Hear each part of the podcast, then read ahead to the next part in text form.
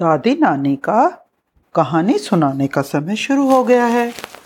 दादी नानी बच्चों के लिए आज कोरिया के चांगम्यान की कहानी लाई है। चांगम्यान को घूमने का बहुत शौक था। जब भी उसके पास कुछ वान इकट्ठे हो जाते तो वो घूमने निकल पड़ता। इस बार उसने निश्चय किया कि वो पीक चौन घाटी देखने जाएगा।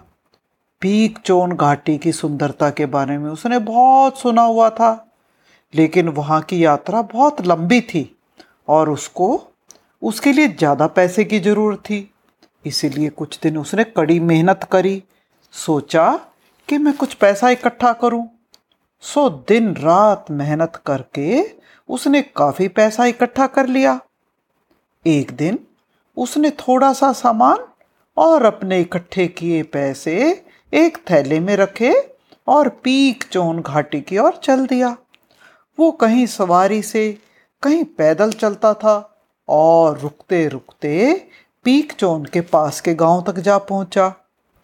रात हो गई थी। चांगम्यान बहुत थक गया था। उसने सोचा, मुझे आज रात इसी गाँव में बितानी चाहिए। सो सामने एक सराय थी और वो उसमें रुक गया। खा पीकर सोने के लिए अपने कमरे में पहुँचा तो उसने देखा कि वहाँ कोई और भी रुका हुआ था। उसने सोचा, अरे, क्या मुझे किसी और के साथ रुकना पड़ेगा? फिर सोचा, कोई बात नहीं, मुझे तो रात ही बितानी है। ये सोचकर कमरे के दूसरे कोने में उपने, उसने अपना बिस्तर लगा दिया और जल्दी ही सो गया। आधी रात के बाद किसी के झकझोर उठाने से उसकी आँख खुल गई।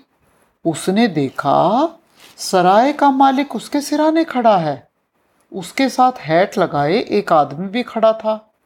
वो हड़बड़ाकर उठ बैठा, बोला, क्या बात है? सराय का मालिक बोला, पहले चोरी करता है, फिर पूछता है। क्या बात है? बता, इस आदमी के वान चुरा कर तूने कहाँ छिपाए हैं? अरे भाई मैं तो घुमक्कड़ हूँ। मैं भला किसी के वान क्यों चुराऊँगा? चांग व्यांग ने जवाब दिया। अगर तूने नहीं चुराए तो क्या उस भिक्षु ने चुराए हैं? कहते हुए हैट वाले आदमी ने कमरे के दूसरे कोने की ओर इशारा किया। अब चांगव्यान ने गौर से देखा, कमरे के दूसरे कोने में एक भिक्षु सो रहा था।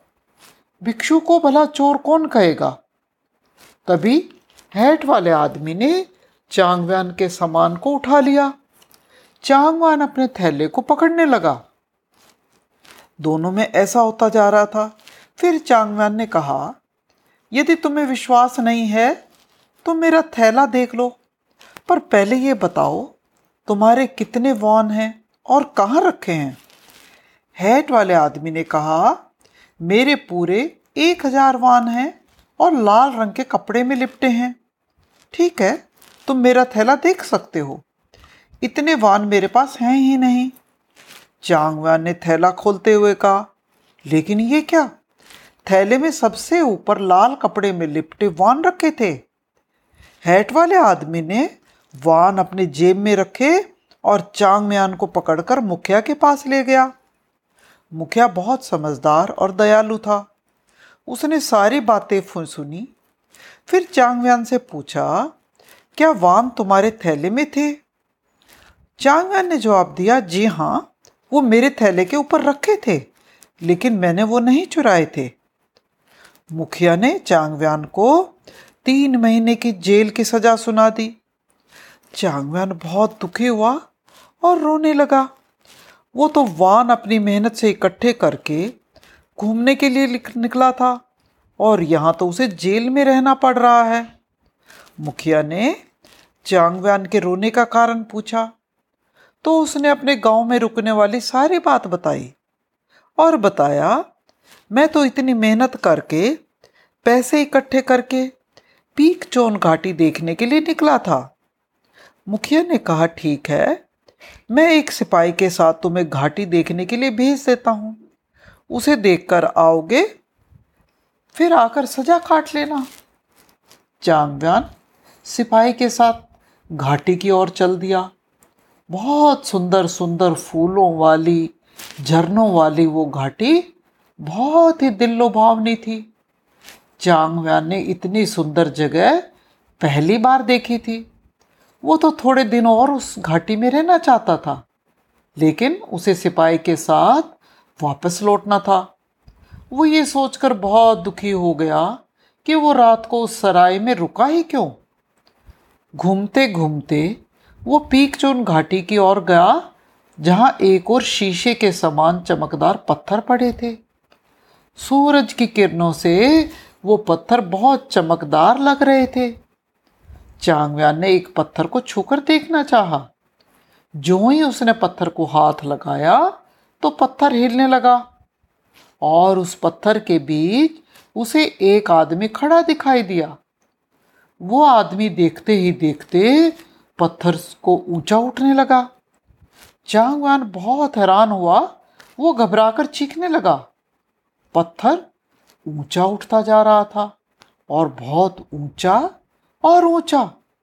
उसकी आवाज़ सुनकर गाँव के घाटी के लोग वहाँ इकट्ठे हो गए। पत्थर की ऊंचाई कई मीटर तक चली गई। लोग चांगव्यान के चारों ओर खुशियाँ मनाने लगे। उसने कारण पूछा तो उन्होंने बताया कि कोई भी अगर ईमानदार आदमी इस पत्थर को छूता है तो इसकी परछाई इसमें दिखने लगती है और ये पत्थर ऊँचे उठने लगते हैं। आज हमने दुनिया का सबसे ईमानदार आदमी देखा है, इसलिए हम खुशियाँ मना रहे हैं। तभी चांगवान को वो भिक्षु दिखाई दिया। चांगवान ने उसे आवाज़ दी वो तो अनजान बनकर चल दिया। अब सिपाही को सारी बातें समझ आ गई। उसने भिक्षु को पकड़कर पत्थर छूने का आदेश दिया। भिक्षु ने पत्थर छुआ, लेकिन पत्थर ऊँचा नहीं उठा। सिपाही भिक्षु को पकड़कर मुखिया के पास ले गया और सारी बात बताई। अब तो भिक्षु ने भी अपनी गलती मान ली कि उसी ने वान चुरा कर चांगव्यान के थैले पर रख दिए थे। और अब तो मुखिया ने भिक्षु को एक साल की जेल दी। मुखिया चांगव्यान को आदर से अपने घर ले गया, उसको अच्छा सा खाना खिलाया। बच्चों कहते हैं पीकचोन घाटी में तीस मीटर ऊँचा वो चमकदार पत्थर आज भी खड़ा है और सबको चांगम्यान की ईमानदारी की याद दिलाता है।